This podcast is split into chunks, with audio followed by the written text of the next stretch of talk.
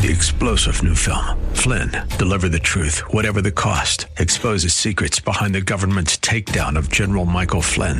Flynn knew what the intel world had been up to. He ordered the first audit of the use of contractors. This set off alarm bells. He told the truth. He was the most dangerous person for Donald Trump to hire. They had to get rid of Flynn.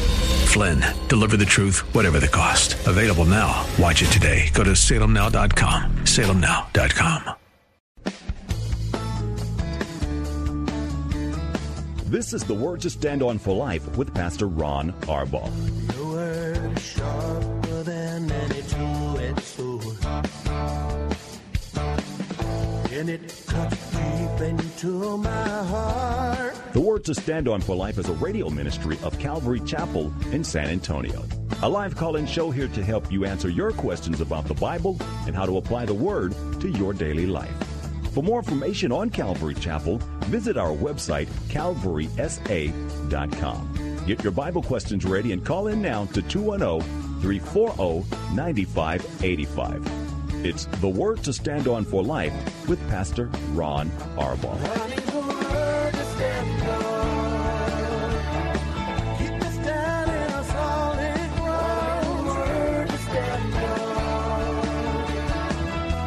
It's always good when 4 o'clock comes because I get to talk with you. Hi, I'm Pastor Ron Arbaugh from Calvary Chapel in San Antonio, Texas, and you're listening to the Word to Stand On for Life, a radio program dedicated to taking your phone calls and answering your Bible questions or life questions in regards to how we deal with it according to the Word of God. Uh, whatever your questions might be, we'll do the best that we can to answer them. Here are your phone numbers, 340-9585. That's 340-9585 or toll free. You can call us at 877-630-KSLR. That's 630-5757. You can email questions to us by emailing questions at calvarysa.com. You can also send your questions in via the free Calvary Chapel mobile app. If you are driving in your car, the safest way to call is to use the KSLR free mobile app. And in the process, you'll be connected directly to our studio producer, and they'll be able to put you through to us. So once more, 340-9585. Hope you had a great weekend in church. We did here, a ton of people here yesterday. Um, really wonderful response uh, to the message that was given. God is really working in people's hearts.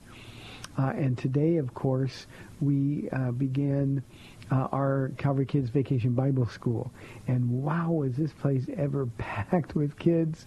Uh, but not only kids. One of the things that blesses me so much is that uh, we have so many people serving of all ages, from adults to to high schoolers, to, to even some who are just outside the age who've been coming to Vacation Bible School for years and years and years, and now they can't come anymore because they're too old, so they serve. Yesterday in church, we had a mother come up and she said to me, she said, my son wanted to sign up for Vacation Bible School, but they said that he was too old. He wants to know if he can serve, and I said, can he serve? Of course he can serve. And I'll bet, conservatively, we had 50 people here uh, ministering to the kids, and what a crazy, loud, fun, um, but honoring to Jesus place this was, and the kids had a blast. We've got it going from 9 o'clock until noon uh, every day this week, and your children are invited. It costs absolutely nothing. Jesus already paid the price, uh, and they will have a blast, and they're going to learn about Jesus. That's the most important thing. So we had a great time, and it was wonderful. A quick reminder that tonight, because it's Monday, we've got our uh, men's, women's, and youth studies going on tonight for the ladies. Our Sweet Summer Devotion series continues with Becky Alvarez uh, sharing her heart. And uh, ladies, you won't want to miss that. So that's here at 7 o'clock. Uh, Pastor Ken will be teaching the men at uh, 7 through uh, the book of the Bible. I think he's in I don't remember. I was going to say Mark, but I know he's done with Mark. So anyway, Pastor Ken is going to be teaching the men. Pastor Nellie is teaching the high school age youth. But ladies, again, you don't want to miss what Becky Alvarez has to say tonight. Uh, she's um, you talk about transformations, and I went off on her yesterday in church, and I, I think she was a little embarrassed. She told me this morning. She said, "I love you, Pastor Ron, but I want to kill you too." So uh, she's going to be sharing her heart tonight. You can live stream it if you can't be here at CalvarySA.com. The ladies' part at seven. The only part that doesn't get live streamed is the Q and A because it deals with some very personal topics at times and uh, we want to keep it that way. It's very effective ministry that the Lord is doing. So it's always better to be here in person. Uh, we have a program for your children. They're going to learn about Jesus and they're going to have fun while they're here. Uh, tonight, however, if you walk into the sanctuary, it's going to look more like Vacation Bible School than it does a church sanctuary. So uh, don't be caught off guard by that, but you will have a great, great time. 340-9585. Pastor Ken is teaching in Ephesians. I knew that and I forgot. Thank you for the for the reminder.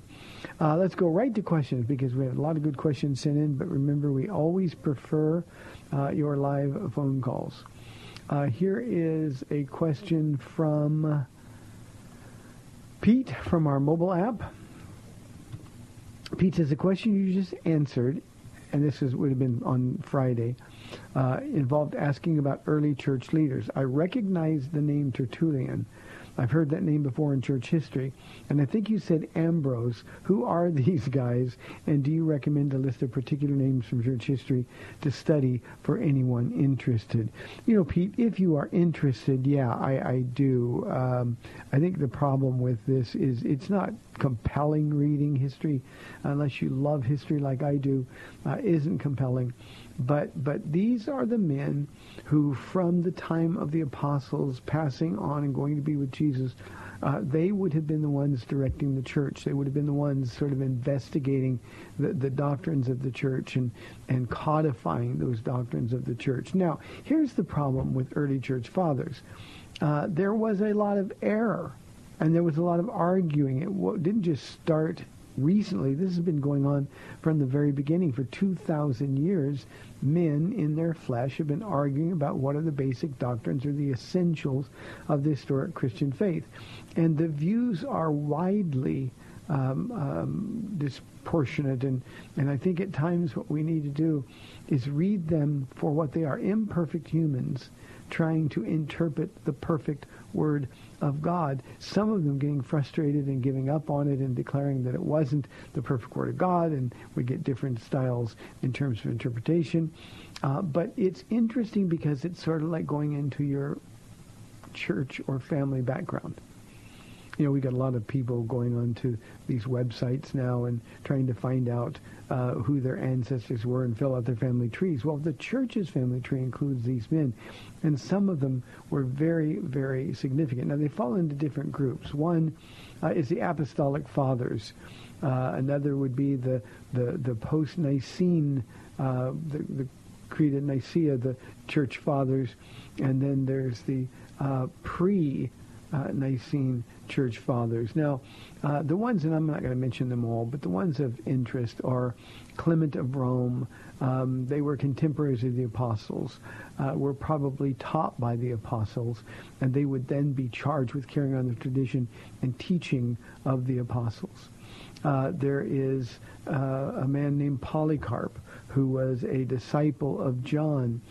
Uh, and he was uh, a very influential figure in the early church. You can read about him, by the way, in Fox's Book of Martyrs, and that's a wonderful story. The only thing I would do is suggest that you get the, the modern English version of Fox of Martyrs if you do it. Uh, but there are others, um, uh, those who came after uh, the, the, Apostolic Fathers, but before the Council of Nicaea, men like Irenaeus, Ignatius, and Justin Martyr. Uh, Augustine would come later. Um, um, he's often called the father of the Roman Catholic Church. Uh, and, and, obviously there was some doctrinal error. Uh, a man named Chrysostom um, was um, um, noted as a, a wonderful speaker. Uh, and, and he was very influential uh, as an early church father. And Eusebius. Now, here's what you really need to understand, that there was error in these men. Now, when the creeds were codified and they rallied together around those creeds, God's hand was supervising that. Uh, when the canon of Scripture was accepted, God's hand was moving on the hearts of men. But that doesn't prevent some of those very same men from uh, engaging in error themselves. And for those who are rabid church history um, fathers of the faith followers, we have to remember and be honest about much of our church history is nothing to be proud of. Humans are humans, and we make mistakes, we sin, we fall away. And so the church fathers, while important historically, uh, they, they really have no more value to what's doctrinally true or doctrinally correct than we do some 2,000 years later. So that's important to understand.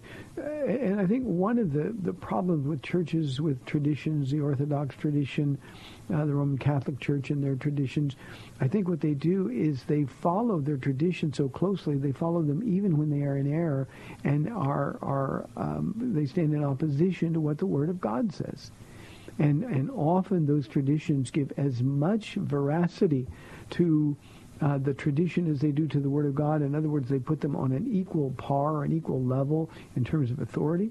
And whenever you do that, what you've done is completely demean the authority of the Word of God. Sola fide, um, faith alone.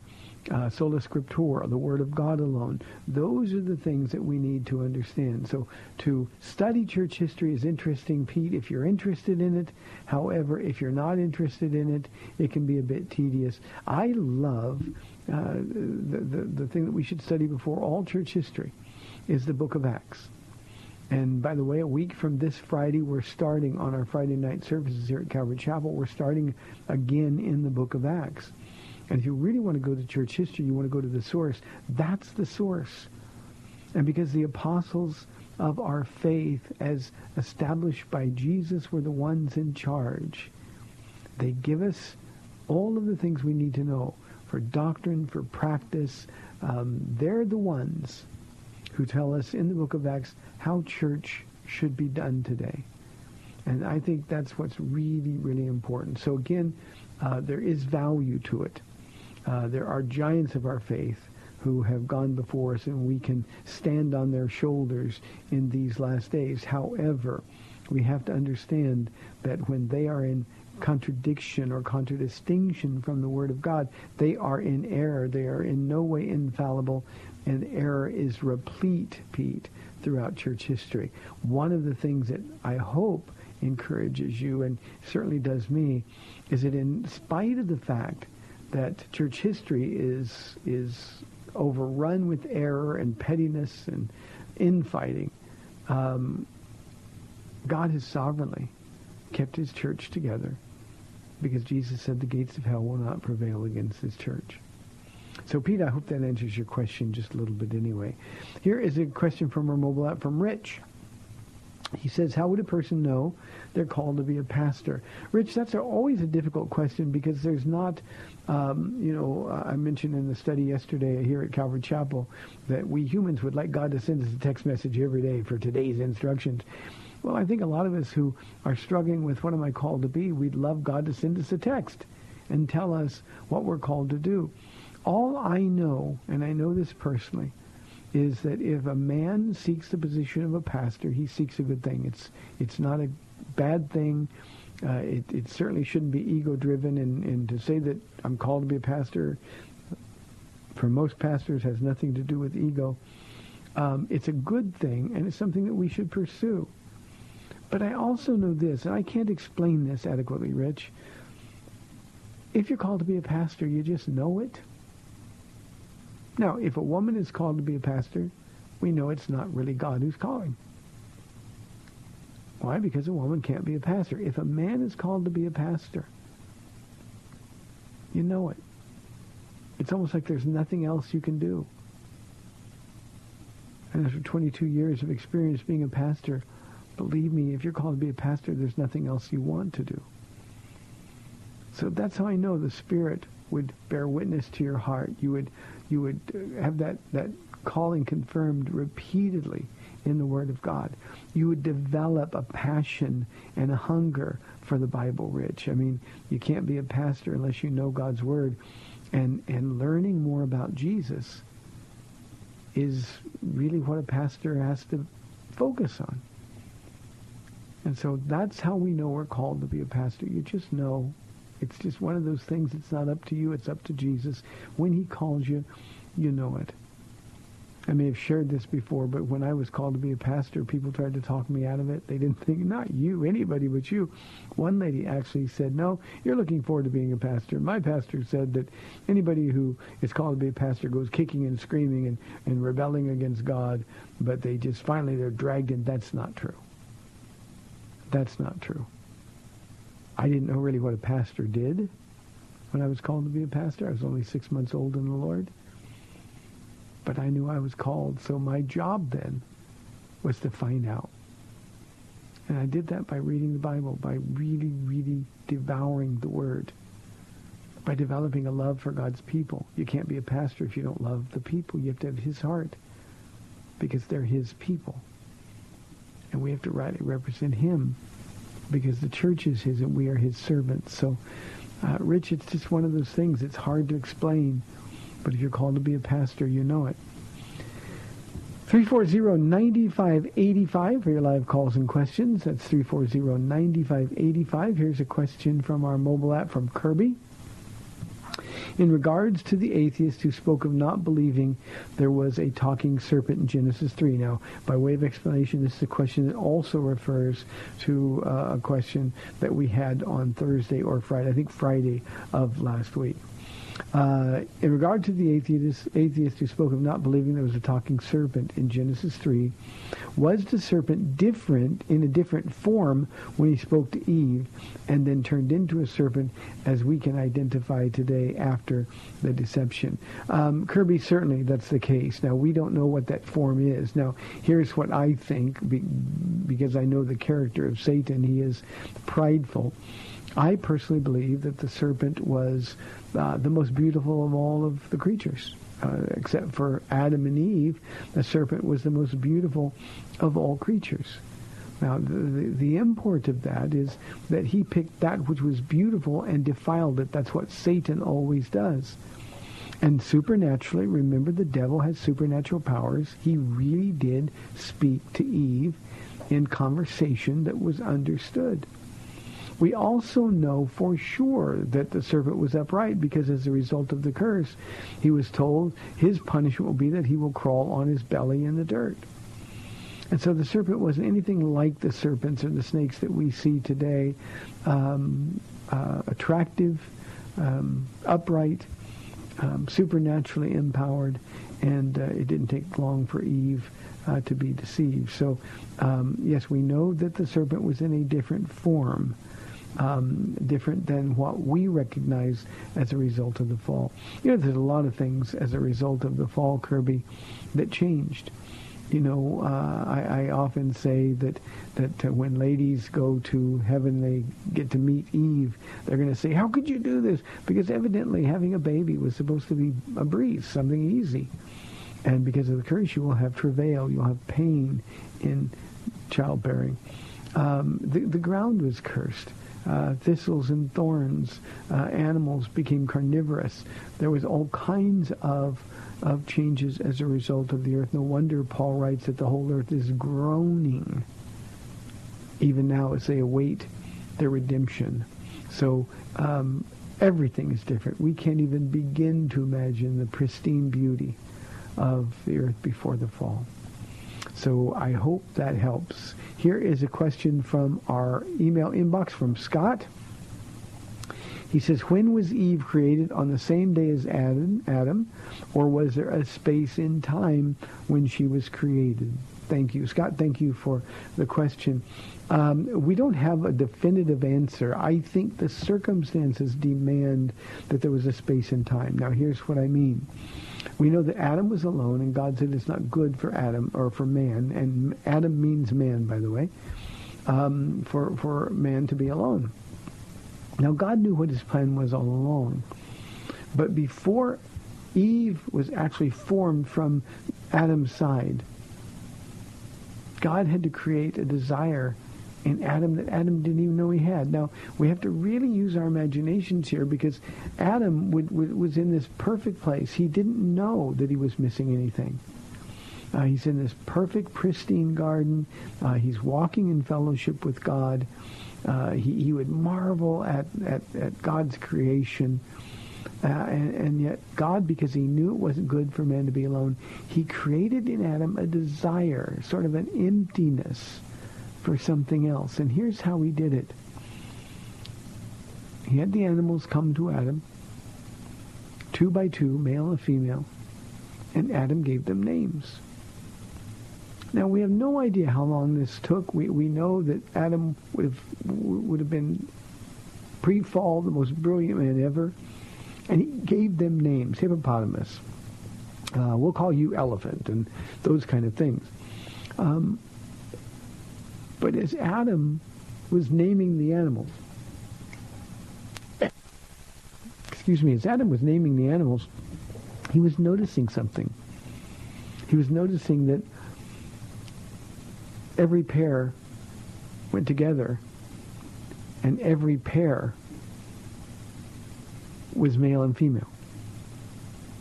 And after doing this for however long it took, pretty soon Adam would have to get to the place where everybody has somebody but me.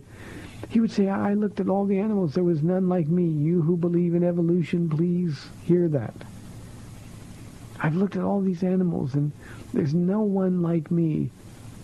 And yet every one of them had someone like them. And Adam would suddenly have this desire created, this desire instilled by God. By the way, Rich, that's one of the ways you know you're called to be a pastor. God creates this desire, instills it in you. Well, for Adam, he would go to bed that night thinking, I'm all alone. I love the animals. They're magnificent. But there's none like me. And it was at that moment when God put him into a deep sleep. And Eve was formed. And I think, Scott, that demands a passing of time. We have no idea how much time, but I think it demands a passing of time. So uh, there was at least days, if not weeks, months, maybe even longer than that, uh, between the time that Adam was formed from the dust um, and Eve was formed from Adam's side. So I think that is the answer to the question. Scott, thank you very, very much. I often talk about that. In fact, I do a whole thing on that when uh, when Paul and I do uh, marriage counseling. I think God is so kind to us, so very kind to us. Um, he creates a desire that we don't know we have. Really an important thing to consider. God is nice. God's nice. 340-9585. We've got about four minutes left in this half of the program, but we would love to close out with your calls and questions in the next half of the program. Here is a question from AA from our email inbox, and this one is going to sting a lot of people. He says, the Bible says Christians should be subject to the governing authorities except when those authorities institute laws in defiance and disobedience to the Word of God. Uh, Romans 13, we know that, by the way, AA, because uh, when Peter was told that he must not preach the name of Jesus, he said, well, you ask yourselves whether it's right to do what is right in your eyes or do what God says to do. And, and basically he said, as for me, I can't stop preaching this name. I'm going to do what God tells me to do. So you're right. We are to obey the governing authorities and we're to obey those authorities until that point when they tell us to do something that contradicts or stands in opposition to the Word of God. By the way, ladies, those of you who have spiritual heads in your homes, your husband, the same principle is true. You are to submit to the leadership of your husband until he asks you to do something that Jesus wouldn't ask you to do. It's that simple. Now, continuing with A's question. He said mankind instituted the rules to operate motor vehicles, walking across streets and disposing of trash. If we willfully disobey laws pertaining to these activities, speeding, jaywalking, littering, are we committing sins? Yes. yes, sort of. You know, not, not all sin is the same in terms of consequences, nor in terms of gravity uh, or importance.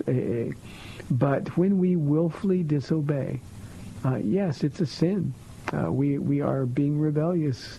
Uh, Samuel told King Saul in our study last time that rebellion is as the sin of witchcraft, of divination. And when we do what we know we're not supposed to do, we're sinning not just against the government, we're sinning against God as well. Now, I want to be clear, and, and, and this is a hard thing to understand. You know, going 10 miles over the speed limit might get you a ticket. There will be consequences. But it's not something that is going to break your fellowship with God.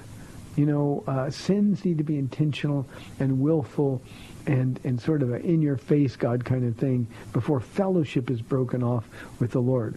So we can jaywalk, we can litter on the ground, um, and, and yeah, it's wrong. What we've done is wrong, and there may be consequences. But those aren't the things unless they're done in the face of God.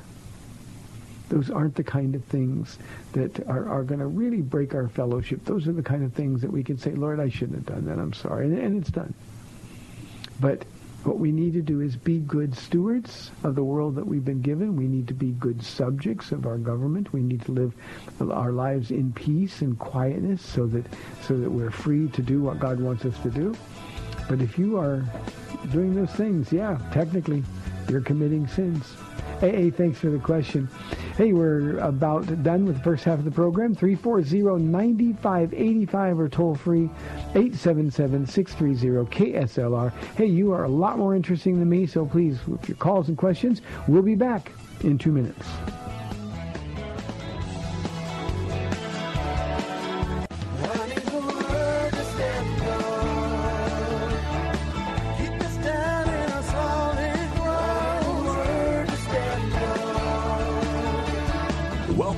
To the Word to Stand On for Life. We're taking your calls at 340 9585 or toll free 877 630 KSLR. Now, here's Pastor Ron Arbaugh. Welcome back to the second 30 minute portion of our program, 340 9585. Uh, one of the things I want to say about the, the speeding thing, I, I once did a men's retreat at Calvary Chapel in Houston and uh, I had a question like that, and so I answered the question similar to the way I just answered it. And I had a guy come up to me. In fact, he was he was going to drive me. Uh, we had a, about a four-hour break. He was going to drive me to an activity that they were having at the at the retreat. And so I'm in the car, and I looked at him. I said, uh, his name was Gene. I said, Gene, aren't you going just a little fast? And he looked at me as serious as he could be. And he said, Pastor Ron, my right foot is the last thing to be sanctified. and I think a lot of us live like that. But but you know that's a dangerous place to be uh, when we're when we're we know what we ought to do and we don't do it. Um, it's not a good place. 340-9585. Here is a question from Ted. Uh, Ted asks, are Orthodox Christians truly Christians? Uh, Ted, the answer is they are if they are born again. Now, here's the problem with religion. And Orthodox Christianity is uh, liturgical. It is based on ancient traditions. Um, those traditions are on par, as I said to an earlier question, with the Word of God in terms of authority. Uh, and and one of those differences is that Orthodox Christians uh, don't teach; they're not taught that they have to be born again.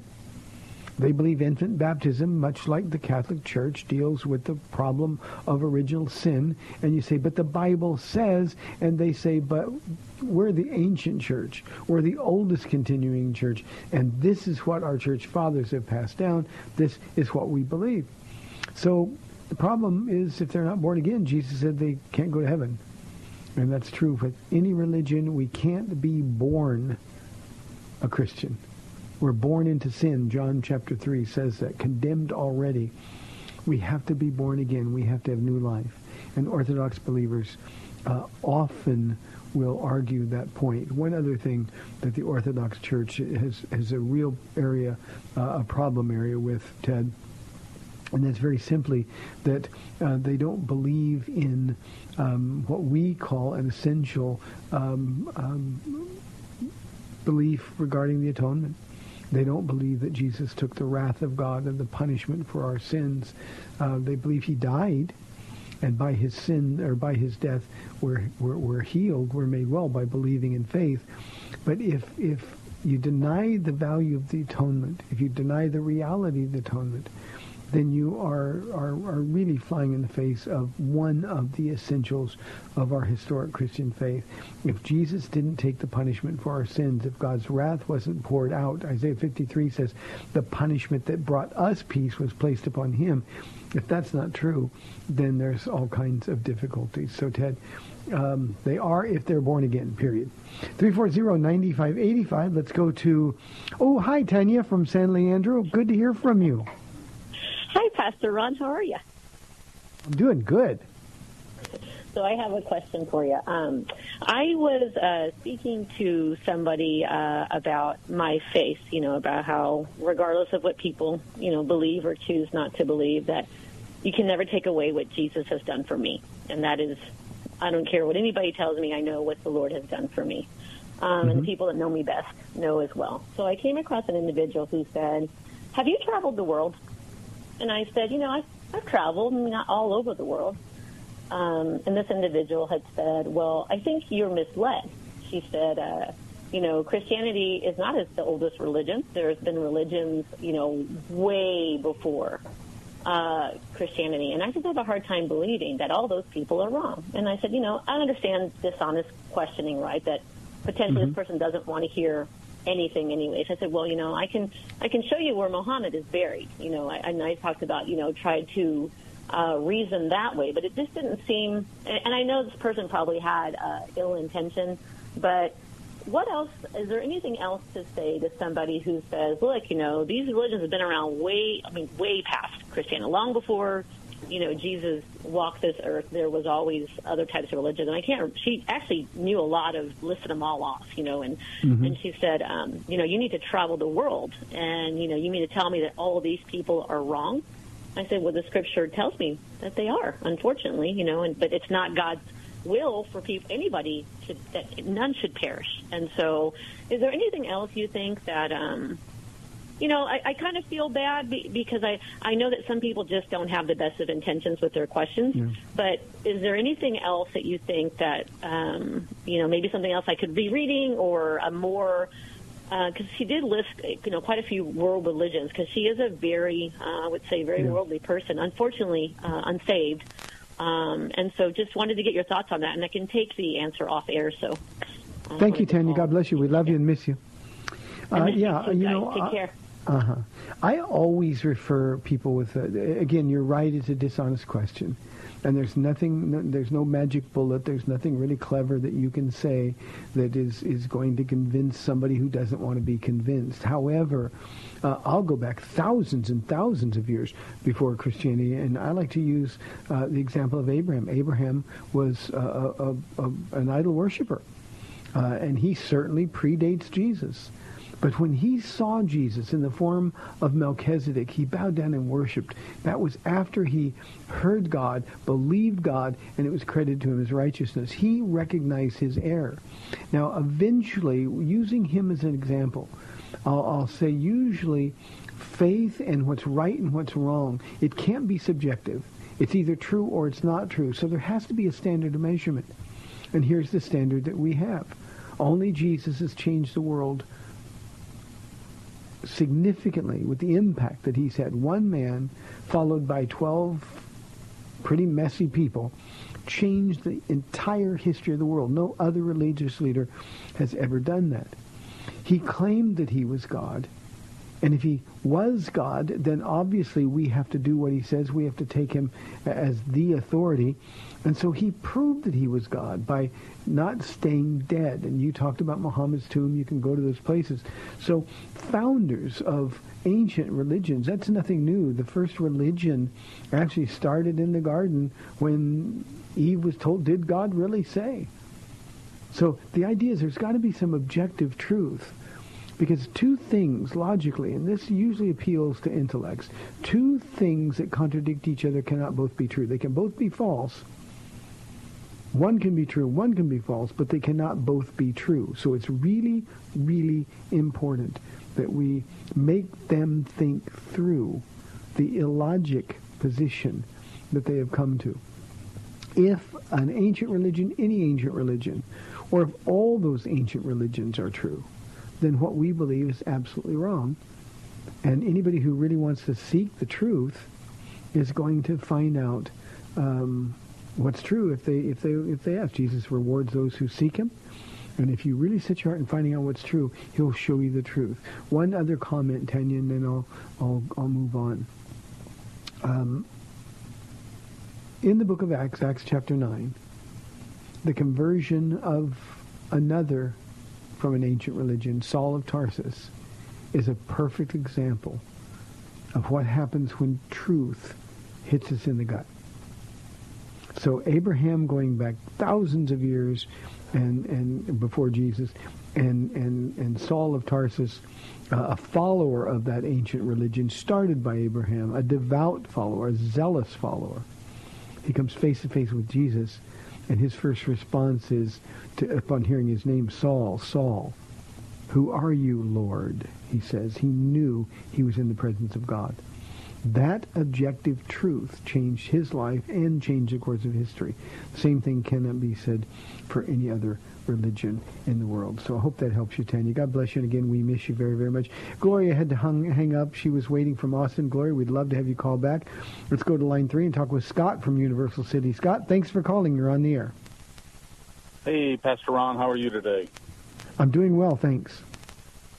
Um, I just wanted to make a comment on your uh, on your um, the other I guess write in about the uh, breaking the laws, jaywalking, and and speeding, what have you, and, uh, mm-hmm. and and I try not to be legalistic about things, but for me, I look at why am I doing those offenses, and usually it comes back to self, and it seems like when I feed self, I become more selfish in other parts of my life, and mm-hmm. and I feel like that also becomes a barrier between me and my relationship with the Lord. So I just want to chime in on that, and that's just make that comment.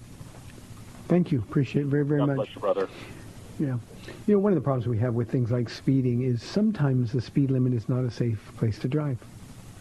If you're on the freeway, and I know this is, uh, I, I could be ripped apart for this, but sometimes the safest place is going with the flow and we need to be safe. We need to operate our vehicles safely, so uh, we can we can actually put others at risk as well as ourselves. So again, there are, are sins that aren't as significant as others, but but I think what Scott's point was, and it's very well taken, is that what matters is our heart. If I'm speeding because I don't care what the authorities say, well then our heart needs to be convicted of those things and we need to, to, to make changes in our lives. So these are really, really important things to deal with on sort of a mini level. Um, but but uh, Scott's point was that if we we start taking liberties or making exceptions, it becomes really, really easy to do that. And eventually, slowly our heart drifts away, but we find ourselves eventually very far from God, and that's a dangerous place to be. 340-9585. Craig called into the studio and he said, is annihilation, annihilationism right or wrong? How do you feel about this? Uh, Craig, it's heresy. That means it's wrong. Annihilationism, annihilationism, I have a hard time saying that word quickly. Uh, is the, the, the, the, teaching that uh, when we die, we just stop. We just cease to be. So we don't go to hell. We don't go to heaven we, we just cease to be. Now, there's different variations on this. One will say, no, if you're a Christian, you go to heaven be with Jesus. But if you're an unbeliever, uh, the punishment for your sins is you just die, you cease to be. Well, that's not really any punishment. And that flies in the face of Genesis, which says we're created in the image of God. Primarily, that deals with our eternality. So if somebody is proclaiming that um, they are an annihilationist, um, basically, what they're doing is saying Jesus is a liar. All of his warning against weeping and gnashing of teeth in eternity and torment are not true. If Jesus lied to us, Greg, then we're all wrong. This is a road you don't want to go down. Uh, it's it's contrary to what the Bible teaches very, very, very, very clearly. Jesus spoke as much about hell as he did about heaven. And he did it because he loved us. He did it because he warned us.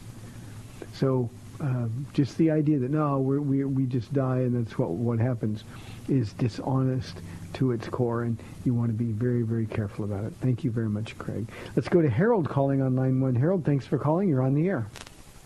Hello, Pastor Ron. Say, Hi, um, Harold. have a hi. Have a, I, I guess a question, but my sister Betty in, invited my wife and I out to uh, New Braunfels again, and you know she's a good Christian and a really good Christian, and she uh, paid for everything. The last minute Sunday, I had told her that I'm going to paint this cabinet, and there's a picture. of This lady said there's a picture of Jesus in it, the one that the little boy saw and went to heaven and walked with Jesus. And I'm not knocking any movies or any books or anything. And uh, I told Betty said, "Oh yeah, that's true." You know, we're both over sixty, and I said, Betty, to believe in Jesus Christ, died on the cross, and expect to believe that that little boy died and went to heaven and came back. Now, you know, I don't need another miracle from Jesus. You know what I'm saying? And then she Mhm. told me, well, Lazarus came from the dead, a little boy was raised, which I know, and and a little girl. Those were all good things that happened back then, but we just got into this conflict at the last minute, and um, about that little boy literally going to heaven, and, and I knew his father was a preacher, and uh, you know he had some talks with people and stuff. But I don't know if you wanted to elaborate, but that was my experience over the weekend. Yeah. I don't believe that. Yeah, I can do that. Died and went to heaven. Yeah. But that's all I got to say. Yeah. Thank you, Harold. All right. Uh, you know, we, right, we, bye-bye. we need to be so we need to be so skeptical of those stories. Now, in this particular case, and, and for some reason right now, the name of this boy escapes me. But um, he- I'm sure you know the name Harold. But but but he's already debunked that story. Uh, the books have been pulled from shelves, and the, the movie, w- once it was in circulation, was taken out of circulation.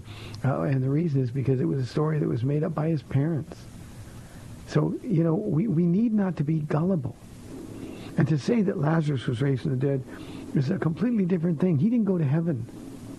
Lazarus was raised from the dead four days after he died, and everybody saw him. We know that the Apostle Paul died and went to heaven. He did come back, but those are very, very special uh, occasions. Um, uh, people that God had a specific plan for. When Lazarus came back from the dead, he was such an effective evangelist that not only did um, the, the, the enemies of Jesus after his death try to put his apostles to death, but they also tried to put Lazarus to death.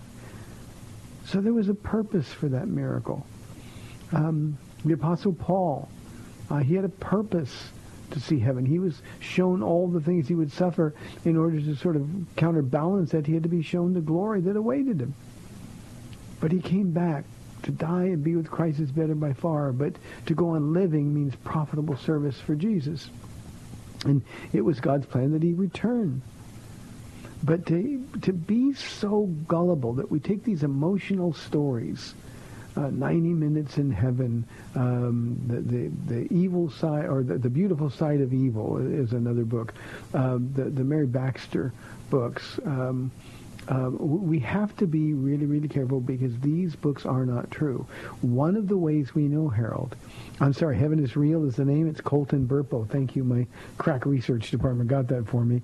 Um, that story's already been debunked. Now, we know that when the Apostle Paul went to heaven and he was sent back by Jesus, and talking about this in 2 Corinthians 12, he said, I saw things there that man is not permitted to tell. Now that's pretty clear.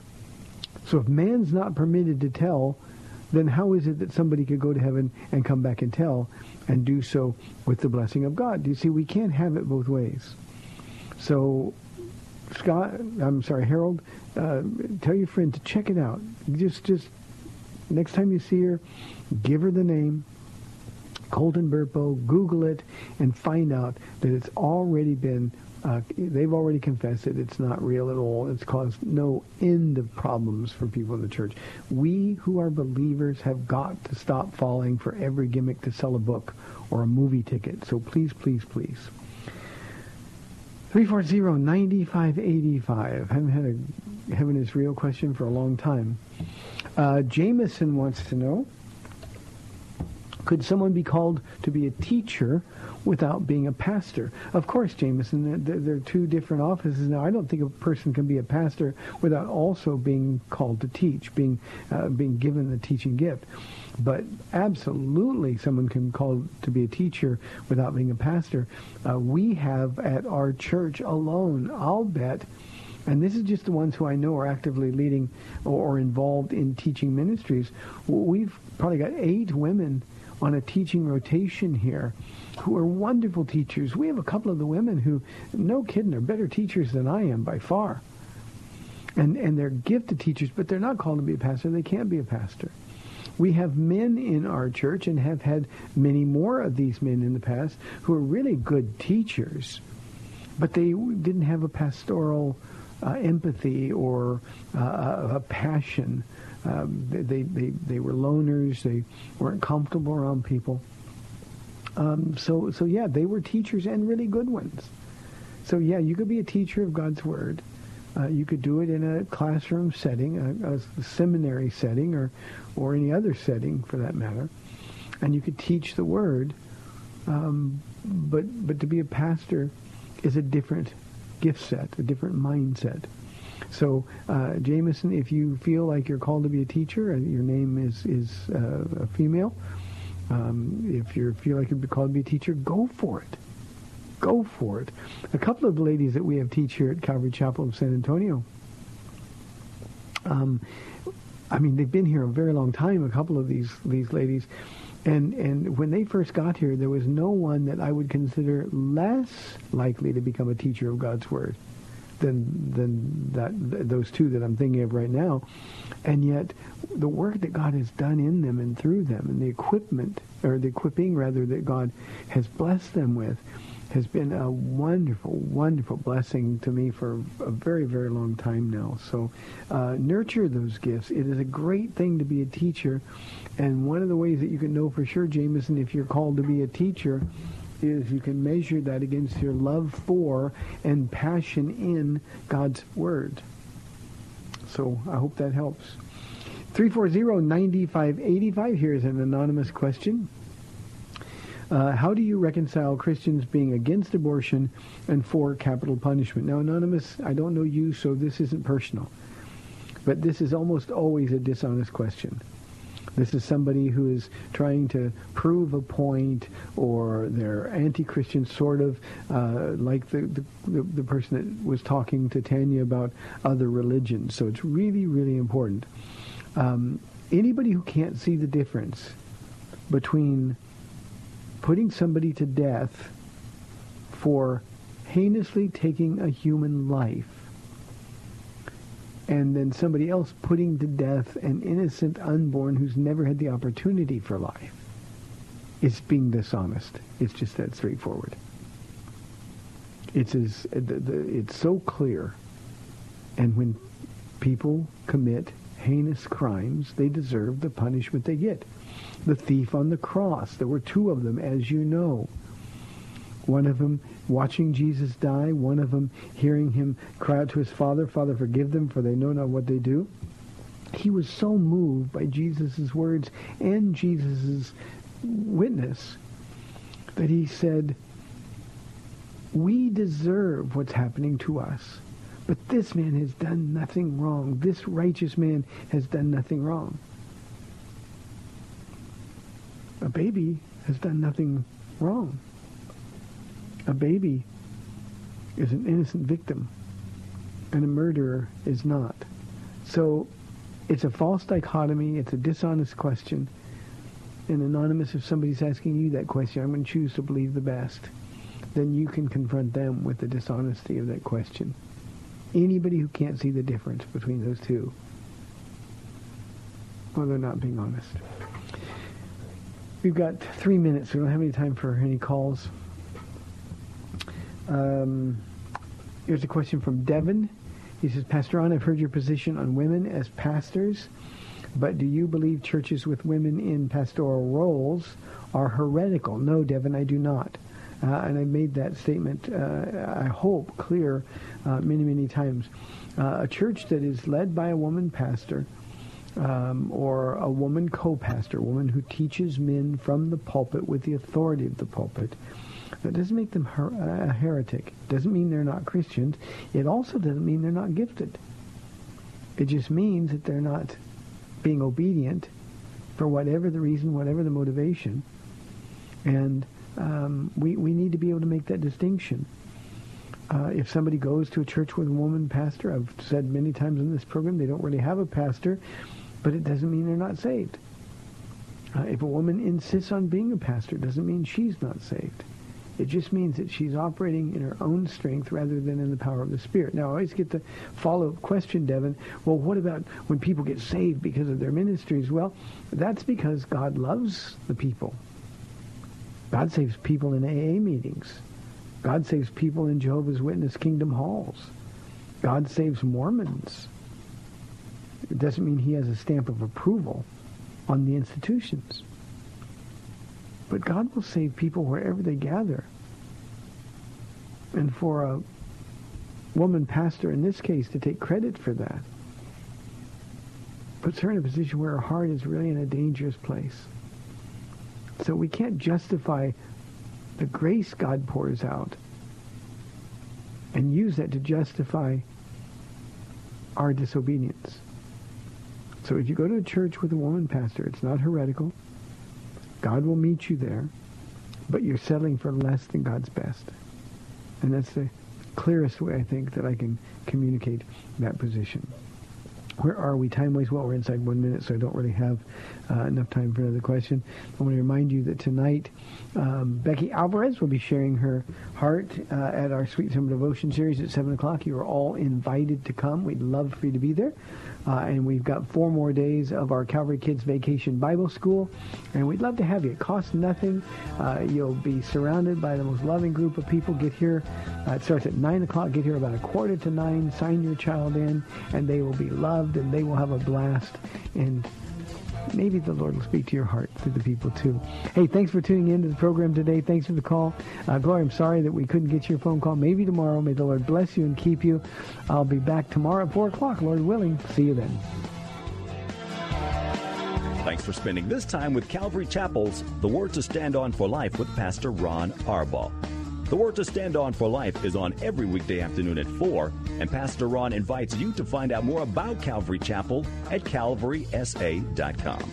The Word to Stand On for Life was sponsored by Calvary Chapel of San Antonio.